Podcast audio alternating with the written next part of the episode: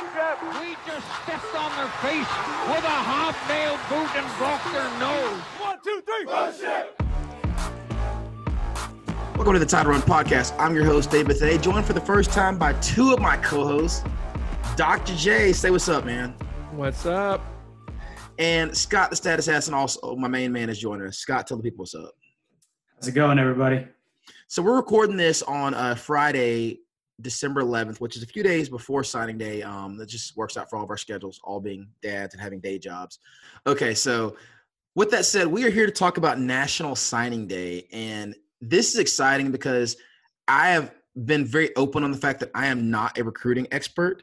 That uh, these guys are know a lot more about what's coming into the UJ program, and a lot of you people are UJ fans. So we'll focus heavily on UJ. We'll, we'll touch on a little bit of the national picture, and we'll also talk about Georgia Tech briefly because uh, one of the players that I coach is a big time recruit for Tech this year. Um, so just to get us started, Scott, it's looking like it's going to be another really good year for Georgia recruiting, isn't it? Yeah, and I mean, uh, this is three straight years that uh, people have kind of had uh, online freakouts over the summer about how recruiting was falling off and it wasn't going to keep working. And then, of course, outstanding classes the last two years, and Yeah. now right back on track for the same thing this year. So, surprise, surprise there. Um, nationally, the picture is not too terribly different than it's been the last few yeah. years. Um, right now, it's Alabama, Ohio State as a pretty clear one and pretty clear two, and then Georgia and LSU at three and four. You know, practically tied right now. And then you go Oregon, Clemson, Florida, and then Notre Dame, Michigan, and Oklahoma to round out the top 10. And, you know, the reason that we really care about all that right now instead of in February is because the quote early signing day is the Mhm. real signing day. And that is on, you know, Wednesday of next week. And if you look at, you know, say the top 100 guys nationally, uh, 81 of those guys are currently committed. So less than 20 of them uncommitted, and probably at least half, maybe more than half of those, you know, almost 20 guys remaining will commit and sign on the early day, right? And so that really underscores what you said is that like early signing day has really become national signing day. I mean, Right. it really has, especially with so many of these kids being early enrollees, um, including one of the players that I coach. He'll be leaving, you know, on January 11th and going to school. Yeah, and and with this year being such a weird year uh, nationally with everything, uh, it seems like people decided even more so to just go ahead and get things locked in right now, right? So anyway, uh, we say all that to say that where a lot of these classes are right now is more or less where the classes will finish up Yeah. but also not completely, right? You still have a handful of, you know, very talented players that could go to whatever school they want to go to. And so you have some schools like Oklahoma, who's 10th right now, they could add, you know, four more elite guys out of that group, right? They don't have as many guys recruited, committed as some of the other teams in the top 10. Um, they're expected to add a lot more guys. So they're 10th right now they'll probably finish closer to five than 10 right so things can move around but A couple things I don't like. I don't like seeing Florida at seven. Um, I'd rather them to be at seven than at two, but I don't like seeing Florida at seven. They've been mediocre in recruiting for them the last couple years, I feel like, and so I don't like seeing them ascend up the ranks. And of course, I don't like seeing Alabama in front of us. But let's be honest, the biggest difference between Georgia and Alabama right now is we know it's been quarterback. I mean, you're talking about Tua Tagovailoa and- Jake Fromm versus Jake Fromm. I mean, that was a big difference in the last two times that UJ played Alabama, and one time it was Jalen Hurts. Um, what are your thoughts on that, Jonathan? Yeah, no, I mean, absolutely. Eh, quarterback has been the difference. And it's funny you say that about Alabama.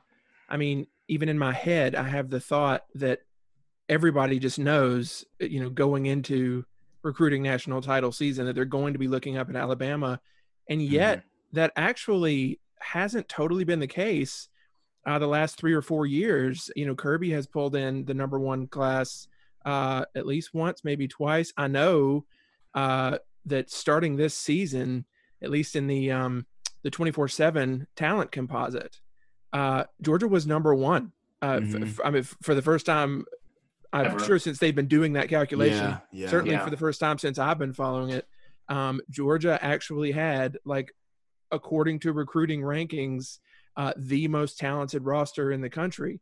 Um, here we are with the two lost seasons, so don't get me started on that. Yeah. But um, you know, that being said, I mean there there actually is an argument to be made that Kirby has sort of been the king of recruiting over you know the last three or four years, except for quarterback and receiver, which in modern football and especially in 2020, as we've seen, has actually been the difference. And thank you for pointing out receiver because I just feel like if Jake Fromm was throwing last year to Jaylen Waddle, DeVonta Smith, um, Henry Ruggs, and Jerry Jeudy, I don't know. He probably throws for a few more yards, a few more touchdowns than we had last year. You know, where your best receiver was a freshman, George Pickens, and a transfer from Miami.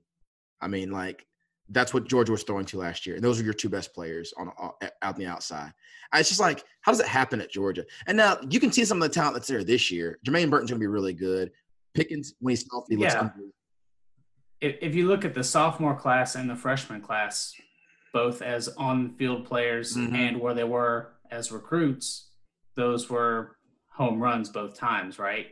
You just had uh, some extenuating other circumstances where you had a, a year where a lot of guys went pro early when they maybe shouldn't Right. have. Yes, yes. hmm Leading returning receiver getting kicked off the team, all you know. Mhm. So you were uh, down about four. You know, your top four guys that you expected to have, all of a sudden you didn't have, right? And and some offensive coordinator issues too, right? Well, yes, But, for yeah. sure. Like JJ Holloman and Mecole Hardman on your team last year, oh my gosh, how much difference does the offense look? I mean, that that's a huge Right. thing. And you know, Mecole Hardman got a ring, so you can't really argue for him for going early. But you know, Riley Ridley, really, you couldn't come No. back. I mean, Mhm. So, but one thing I want to touch on before we get way off track here also is that you look at Clemson, who rarely finishes in the top three, but pretty much always in the top 10, and they're winning national championships, which goes to what we always say is that it's great to have good talent, but at some point you got to coach them up. But for all of you that say that, let me add this find me the other ACC team in the top 10. So, there's one other point to be made there. Well, I'll I'll talk on the Alabama and Florida thing real quick you mentioned. So, Florida's seven right now. They finished ninth the last two years each Okay. time, and they have as many or maybe more players than they'll be able to take this year already committed. Mm, okay. So they're probably going to end up ninth again. Um, as far as as far as Alabama being, I mean, so for starters, Florida will get passed by Oklahoma once Oklahoma adds like four more big time blue chip players on Wednesday, right? They'll automatically boom down to eight. Um, and then if Notre Dame or Michigan or anybody just outside the top ten hits on a couple guys, then boom, Florida's at nine. So just the, the way the numbers work, that's probably about where they're where they're going to finish. Um, Alabama may or may not finish one. They probably will finish one. Um, but to some degree, it doesn't really matter, right? Mm, Recruiting yeah, doesn't yeah. really matter that much if you're one versus two versus three. What matters is if you really are getting a, an elite level class, right? So we know that Alabama and Ohio State, uh, you know, the way I listed it was that they will definitely finish with elite classes. Uh, Georgia will almost certainly finish with an elite- class. The only difference there is that the last couple guys that Georgia's expected to add haven't actually committed yet, and they Mhm, have a okay. few less commits than Alabama and Ohio State. Um, but if Alabama and Ohio State are like 99% chance to have an elite class, Georgia's like 95% chance. Um, Oklahoma is probably the next most likely, despite being down at 10. They're probably the next most likely person to maybe even finish in the top five. They could go up to four or five. LSU's at four right now. There are some big time players in the state of Louisiana, which means they normally do not leave Louisiana. Um, but some people may have noticed that the state of the LSU program is a little bit Oh. shaky right now. Ooh. Oof. So I just wrote down that they could finish with an elite class. Okay. I would not be surprised if they finish second or third. I wouldn't be surprised if they finish between eight and ten. And nobody else Okay. has that kind of like jumping right now, other than Okay. we know Oklahoma's ten, but we know they'll finish like five. Um, And- so And you bring up a point here that well, you and I have talked about several times, and Jonathan, I know you would agree with this, but you know, we, we all the years that people said that, you know, what's Mark Richt doing with these top 10 classes? And we'd finish seventh or ninth. And the point that they missed is what we just said. Seventh is like fourth best in the SEC. Mhm. What was Mark Richt doing? He was finishing as the third or fourth best team in the SEC. He was playing up to the level of his talent. Now, and now we know that when you watch game in, game out, that wasn't necessarily the case. That's what ultimately cost him his job. But it's like people understand. People don't understand that like it's one thing to be in the top ten, but when three other teams from your conference are in the top five, it changes the calculus. So you're looking at Clemson and you're like, oh, well, they're sixth or seventh or ninth, but no other ACC team is above 12. Or there's Florida State who finishes fourth a bunch of years and just sucks for no reason. Well, and listen, what what we said too, right? I mean, what's the other thing about Clemson? You know, maybe they had the fifth best class or the seventh best class, whatever. Okay, they also had Trevor Lawrence and they That's had true. Deshaun Watson. the quarter the quarterbacks, it's the same That thing with. Florida, like what we just said. I mean, I, I think Kirby Smart has absolutely recruited the pants off of Dan Mullen. Um, the difference in this year's game was that Florida had a quarterback um, a, a quarterback they didn't even know they had right i mean kyle trask i mean talk about a late bloomer um, whereas we had the exact opposite we we had you know jamie newman and jt daniels uh, neither of whom were able to play for us in the florida game. Yeah. um, so you know again yeah it's it's uh, there is um there is sort of a mixture you know right there in the middle of the top 10 of recruiting classes where a lot does depending on coaching but a lot of it depends on the position too and do you have the quarterback which this year hopefully we'll do. We'll talk about it. The uh, the other thing too with Clemson that gets a little bit overlooked, right, um, is that they're sort of an outlier in how the recruiting rankings are done. The recruiting rankings look at Hmm. how good each recruit is and how many recruits that you get. You can sign up to 25. Most of the teams that are finishing up in the top three or top five are signing 23 to 25 guys every year. Mhm, Clemson, a lot of times, is signing a little bit down closer to 20 mhm. and not signing as many guys. If you started sorting by the average rating of the players that go to the school, like if you They're just really said, good. Yeah, then all of a sudden Clemson's top three, top five every year. Mm-hmm. They just uh, they sort of choose to take two approaches, which is one, always try and build around the best quarterback in the nation, and two, try and really go for guys that are going to be like good fits from a culture standpoint and guys that will like work hard and you know guys that will fit into what they're doing and won't transfer and that works you just have to stick to those guns and maximize that right and you have to just be okay with bringing in 80 recruits every four years instead of 95 recruits every four years And the truth is that every team has the positions they choose to prioritize to recruit at an elite level. For Clemson, it's D line and skill players. That's what they recruit. Like they don't have elite tight ends, they don't have elite offensive linemen. They recruit elite receivers, running backs, super, excuse me, elite receivers, elite quarterbacks, and elite DBs. They don't even, and really it's just corner because their Yeah, safeties are really their safeties are not average, but they're just good college football players. They are really good at corner, really good at receiver, good at running back. Because honestly, running back is an easy position to recruit. There's a million good running backs in high school football, and they get the best quarterbacks possible. Georgia has prioritized everything on defense. and and really everything on offense. Yeah, I mean, I- point. they- Like, like- if you talk about Georgia, Alabama, Ohio State, those three teams are kind of the real elite recruiters year in year out right now, and those three teams uh, they just have talent at every single position. Jonathan, I see your thought bubble. Go ahead and jump in. Yeah, no, I mean, I as soon as you said that about Clemson, I started thinking about what Georgia's priorities are.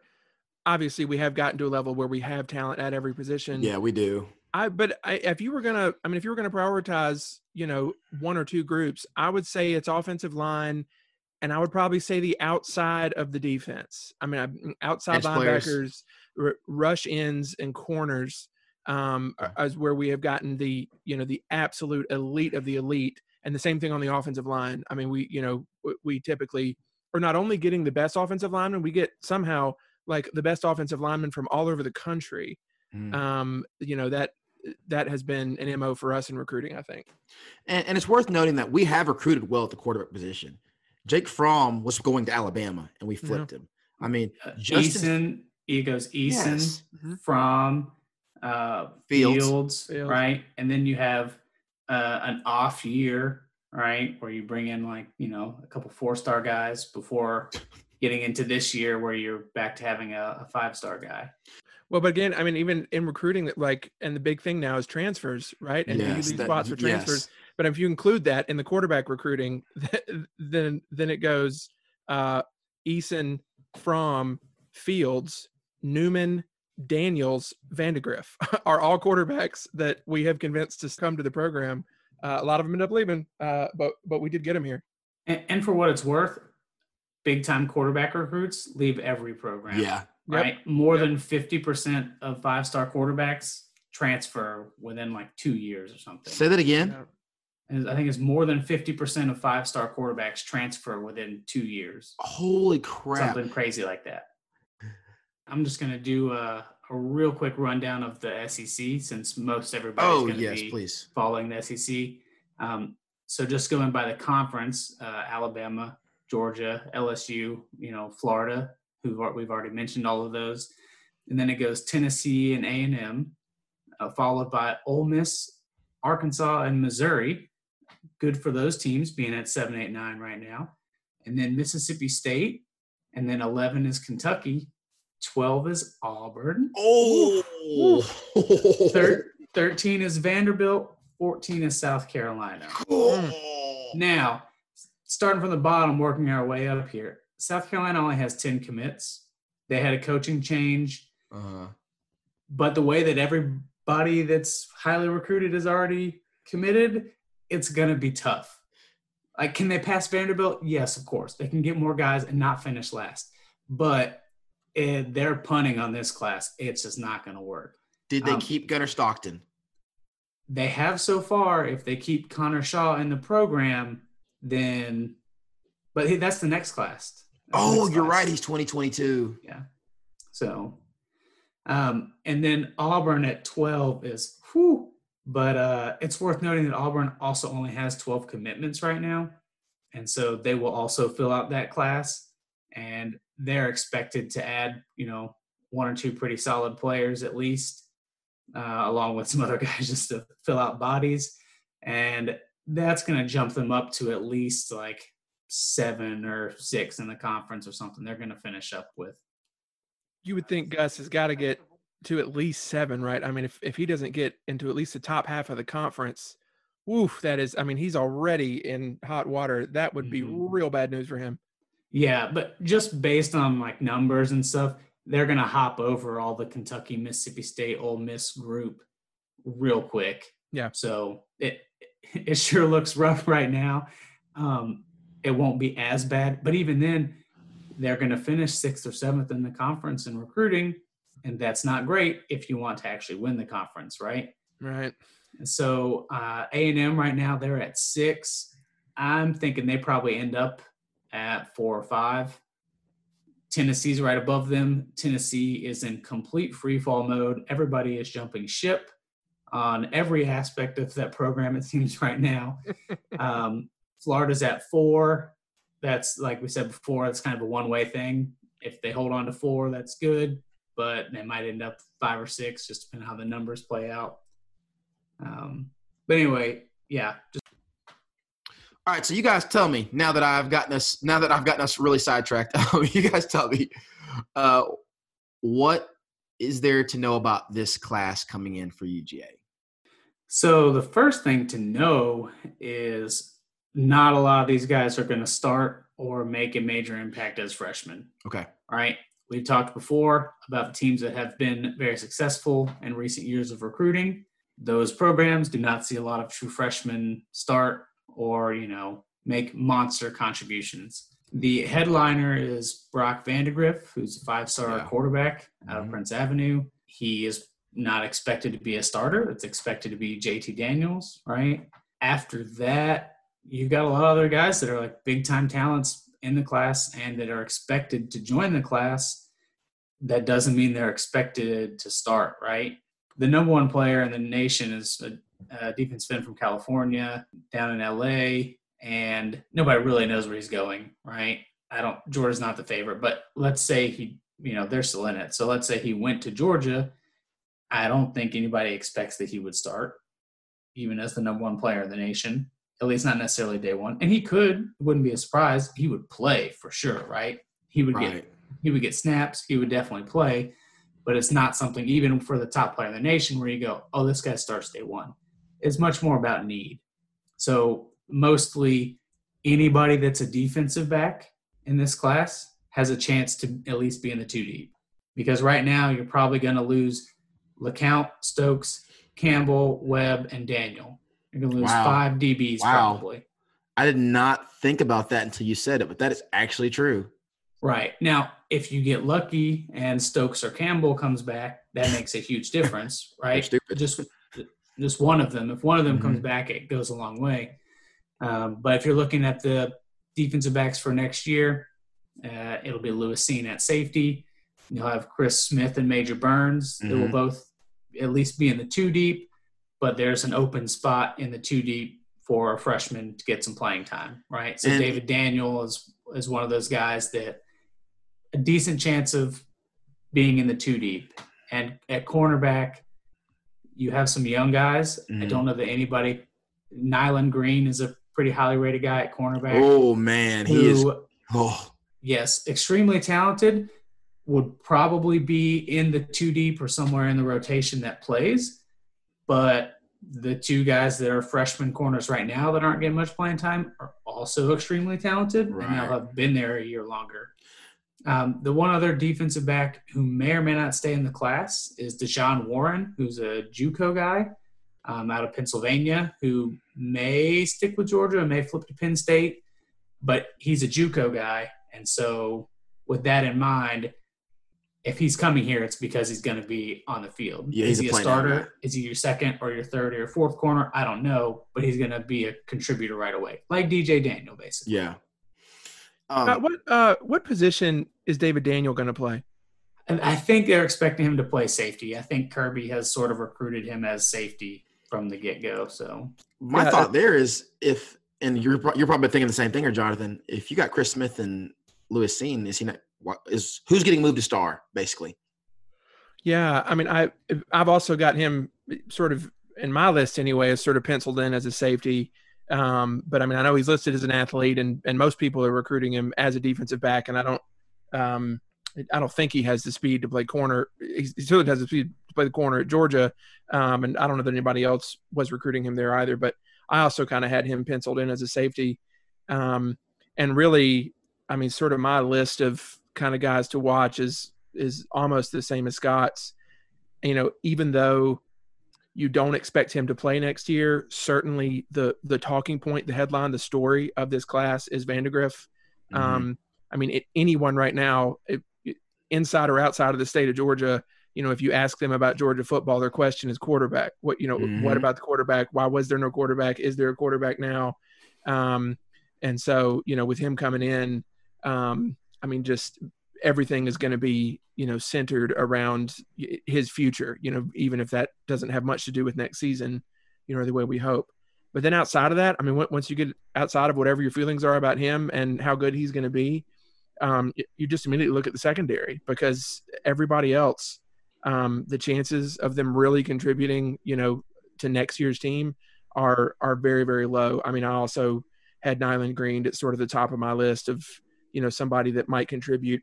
I mean, the other position that I would maybe look at, you know, would be along the defensive line. I mean, that that's going to be it's a position that's been so so deep for us this year, um, but then also a place where we're going to lose a lot of talent, and so Yeah.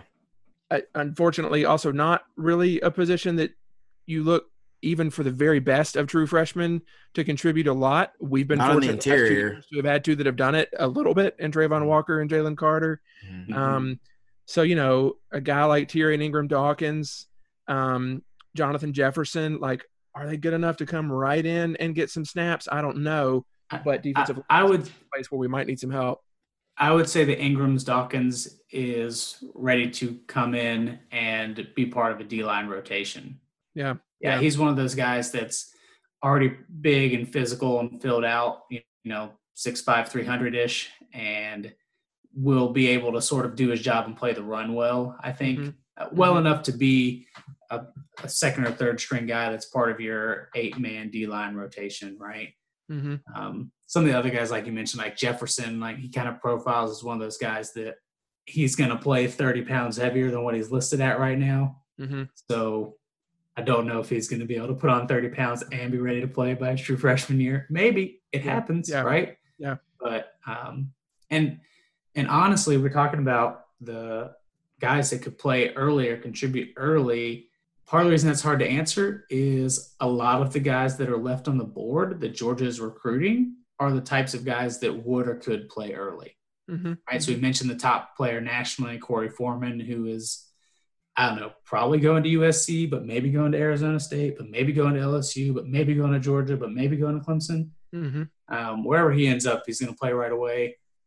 Uh, we mentioned that there's a lot of guys in Louisiana that normally just go to Louisiana. Right now, everybody's not so sure. hmm There's a, a big time defensive tackle, a real big boy out of Louisiana, who would probably be the backup nose behind Jalen Carter day one, assuming Jordan Davis goes pro.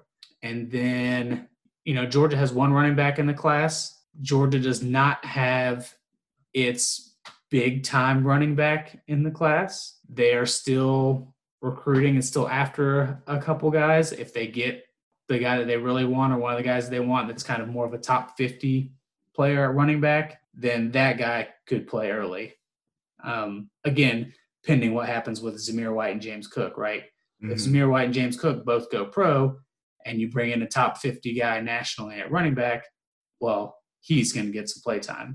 Mhm. If those guys come back, then yeah, Adrian Peterson would come in and get play time, but otherwise it's a, it would be a very deep room in that scenario. And, and you just made a good point. Like, if you get Zamir White, James Cook back, Kendall Milton, Kenny McIntosh, like, and you still have Daijun Edwards, like, crap, like, there's no light of day for. And in theory, James Cook could come back, could have could play two more years, and so could Zamir White. Now they won't. I mean, obviously, running Yeah. backs you don't do that, but like, this is interesting. And the other hand, uh, on the, other side of that, if Zamir White and James Cook both leave, we went from having superior depth to having two, which isn't enough.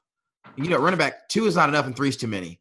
Like, Yeah, and and in that scenario, you would have McIntosh and Milton, and then Edwards is sort of a clear, you know, step down. Mhm. And in that scenario, hopefully, you would be bringing in two running backs this year: the guy that's already uh, in the fold right now, and a guy that's probably a notch higher of recruit that would come in and be in your top three rotation with uh, Milton and McIntosh and a freshman, and then you're then all of a sudden you have three big time guys you can feel like you can count on that could be workhorse kind of guys, and you have enough depth. But yeah, it's hard to tell. It's also very hard to sell playing time right now when there's so much up in the Yeah. air. Um, and that's one of the things that one of the reasons Kirby can recruit the way he can is because if you are a freshman and you can play, you will play. Now you may not play the way as much as you would like to play, but you will play. And that really is a selling point. Now, of course, it's different. And so like the position that's the easiest to come in from high school and play is running back. Because running back is a position that's the least to learn. It's as simple as run to A gap on the right side. You don't have to understand a lot of scheme to run to A gap on the right side for inside zone or run toss. Where it gets more complicated is routes protections that much. But if you have a guy like Adrian Peterson, you can be like, hey, you're big and strong. Run really fast through B gap. We run power. It's just not that hard. Another position is receiver. Because if you're a good enough athlete, you can get away with like uh I made I laughed at Todd Monken saying that George Pickens has learned more how to run more than hitch routes and go routes. George Pickens can only run two routes, and he's already going to be a first round draft pick. So like it's just so those are two positions, but the other positions that require so much physical growth, so like playing interior defensive line, you have to gain weight and strength. But you don't come out of high school typically and dominate on the interior as a freshman. You have to add strength and power. Right. The, the really elite guys that are physically very far ahead, they're ready to come in and contribute and compete Right. um, at those positions, especially at like big programs. But you know, they're not necessarily ready to uh, start from day one. Occasionally, but usually no. Right. So, in summary, would y'all say the strength of this class? Obviously, big, big quarterback prospect in Brock Vandagriff, and y'all would say in the secondary, good depth there. If if you look at the top ranked recruits in the class, it is offensive tackle, Oh, okay. quarterback, outside linebacker, offensive tackle, cornerback, safety, a guy that's listed as an offensive guard that's really probably more of a tackle, but they can't play all tackle, and uh, and a tight end. So it's basically offensive line, quarterback, skill positions, a linebacker. What the basically a typical does, Georgia class. Okay, gotcha. What the class does not have right now is big time wide receivers like they've had the last two years. So we'll see if anything develops there or not. I, I agree. Um, and I was immediately thinking, I mean, the, the question you asked, David, the strength of the class is a much different question than, you know, the position that is most likely to contribute next year.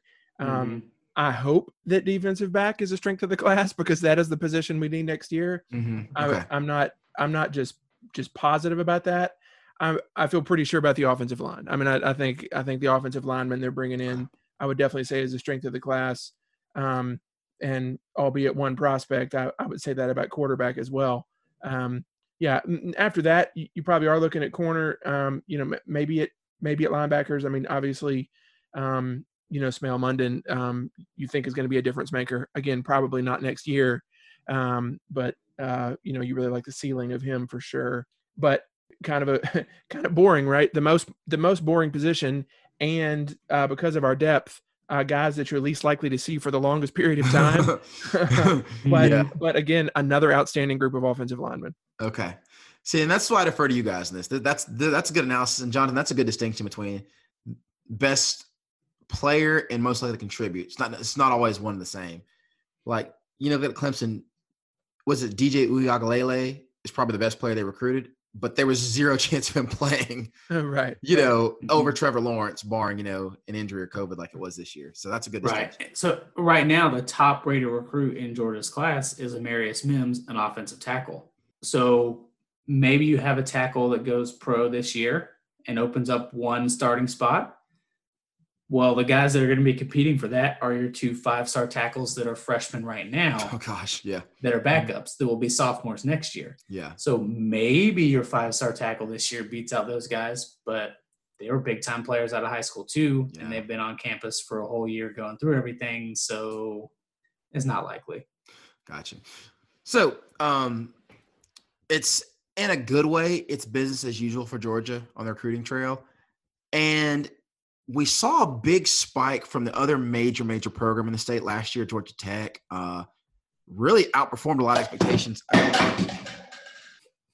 That that sound you heard was tech's class for this year. Leave it in leave it in. All right so billy billy don't billy don't cut that. All right uh, so tech is down to number 37 nationally and tech's a program that's not going to be able to recruit probably at an elite level, but they can recruit at a good level, especially compared to other ACC schools. But Scott, I see here that you have been listed as number nine in the ACC. Mm-hmm. That's not great. No. So um, last year you mentioned I think they finished 27th nationally, and that was fifth in the conference. So okay, this year wow. slipping okay. down to 37th nationally is ninth in the conference. And it doesn't look like they are after any other like big time guys or guys they're expecting, you know, guys that are like grew up lifelong tech fans but just haven't committed because they're signing on Monday, right. that kind of thing.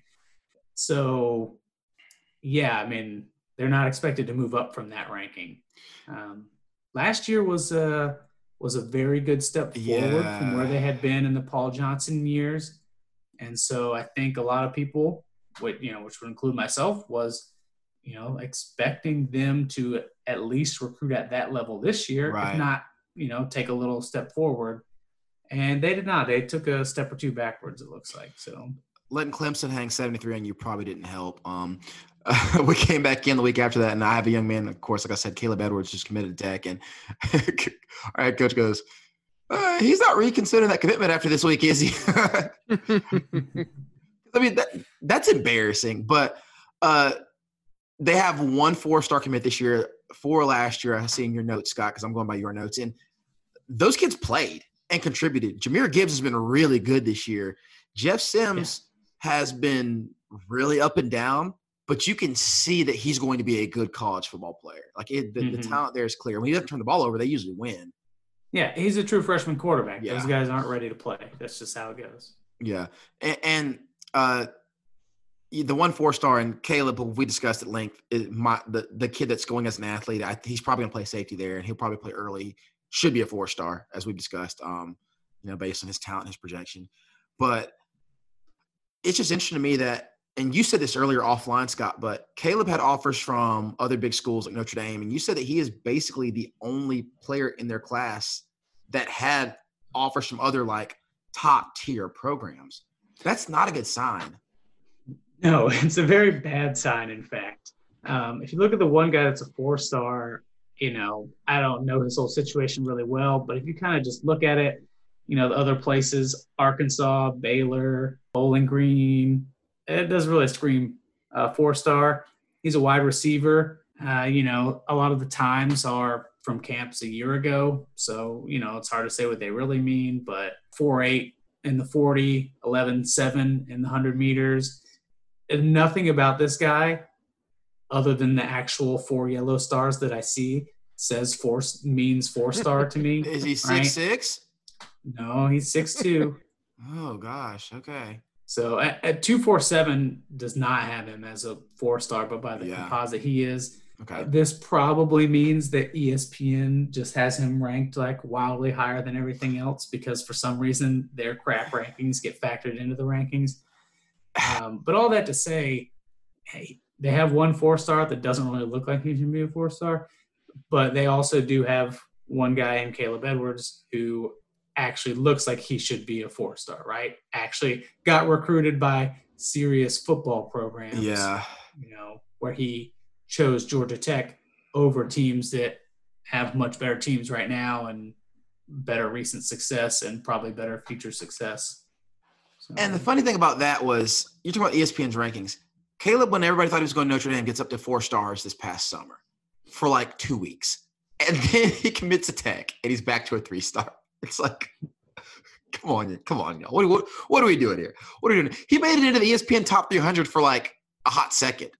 ESPN's recruiting ratings are really crappy. They just have them so that they can have their own little numbers to talk about when they air people committing on National Signing Yeah. Day, basically. And if you didn't know, 247 is the go to. Do you disagree with that, Jonathan?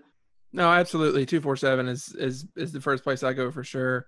And you know they they don't think highly of of Tech's class either. Okay. And you know, I mean, Tech is just kind of in a situation where that's just going to be what it is for a Yeah. while. I mean, we- we were just Mhm. talking earlier, you know, in this conversation about proud, proud SEC schools that are usually recruiting machines, Auburn, that you know are struggling in recruiting. You've got Georgia Tech. I mean, right in the heart of SEC country, they are having to go head to. I mean, if they want to go for any of these like really sought after four star, five star recruits, I mean, they're having to go against Georgia, Alabama, Auburn, um, you know, Florida, LSU. I mean, even even convincing somebody to come to Georgia Tech as opposed to going to South Carolina or Tennessee. I mean, that's not an easy sell. Uh, Clemson, you know, uh, the Georgia Tech um, recruiting job. Uh, forget about the rest of the job. Uh, it's not enviable. And and there's not going to be a lot of years they're getting a guy like Jahmyr Gibbs and holding him off from going to Ohio State. But again, that was a special circumstance where they got him early. He blew up and he kept his commitment. And that's Yeah. kind of the path they have to take. Is you have to, they have to find kids like that that are good players before they blow up, or to start having enough success that people want to go there, or for people to realize, hey, I can go to Tech and play because I'm better than the ones that what they have there right now. Yep. So, and you know, we mentioned that uh, where they stand right now for this class, and I, I think I mentioned that it's not very likely for them to uh, make any big jumps. I think I was looking at the top 30 or so players in state, and I think you have one or two of the top 30 in state that's not currently committed already. Wow. Okay. And that is the quarterback at Grayson, who's actually from California. That was a Yeah. USC commit Yeah. and is just going to commit to Miami instead soon. So that's not going to help Tech. Grayson by way of Valdosta and like three other schools, like that whole thing. Yes. That whole Yeah. thing. Scott, I know to Gr- do. I know that's your alma mater, but like everybody in Georgia football hates three teams Buford, Grayson, and wherever Rush Propst coaches. Yep. And and all I have to say is if you ain't cheating, you ain't You trying. ain't tried. Mm, Well, hopefully Georgia does not uh, have to self-report any recruiting violations. Uh, hopefully, all of the bagmen and car dealerships and all that stuff is kept under wraps, Cash only, gentlemen. Cash only. burner phones. So we can continue our high level of recruiting. But if you don't take anything away from our rambling, uh, it's a good recruiting class for Georgia. They're they've got a machine rolling down there in Athens, and it's just time for it to turn into an actual championship, which is another conversation for another day. It's a late night, gentlemen. I appreciate y'all jumping on. This was an emergency podcast put together by the status assassin himself. He's like, but "Hey, we got to do a recruiting day podcast," and I'm like, "Yeah, we should. We should." I'm tired, but yes, we definitely should. Let me get another big brain on here at Dr. J because you guys know it way more than me. I love this. We need to do this again sometime. This is great. All right, gentlemen. Uh, any final thoughts before we sign off for the for the evening? Yeah, recruiting is important. I know not every single five star ends up in the Hall of Fame, and I know that sometimes a three star is good at football, but I promise you, look at the numbers. It's important to get a good recruiting class.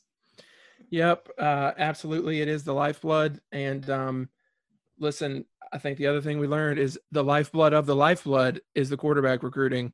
Uh, we we Yeah. might not know what we've got in Yeah. Vandagriff, um, you know, for another season or two, but uh, man, that it might be everything. Yeah, yeah. And I'll go back to the Florida game, 9 to 29, 112 yards. If you get a quarterback with a pulse to play in that game, you might actually beat Florida. Like that's Right. like actually conceivable. Not even good, just a pulse. And so, like you said, that position, the trigger man, is so important. Oh, that's it for our signing day show. Uh, this is Dave Bethay from Tyrone Podcast with Scott and Do- Scott Stat and Dr. J, signing off. That's it for today. Thank you for listening.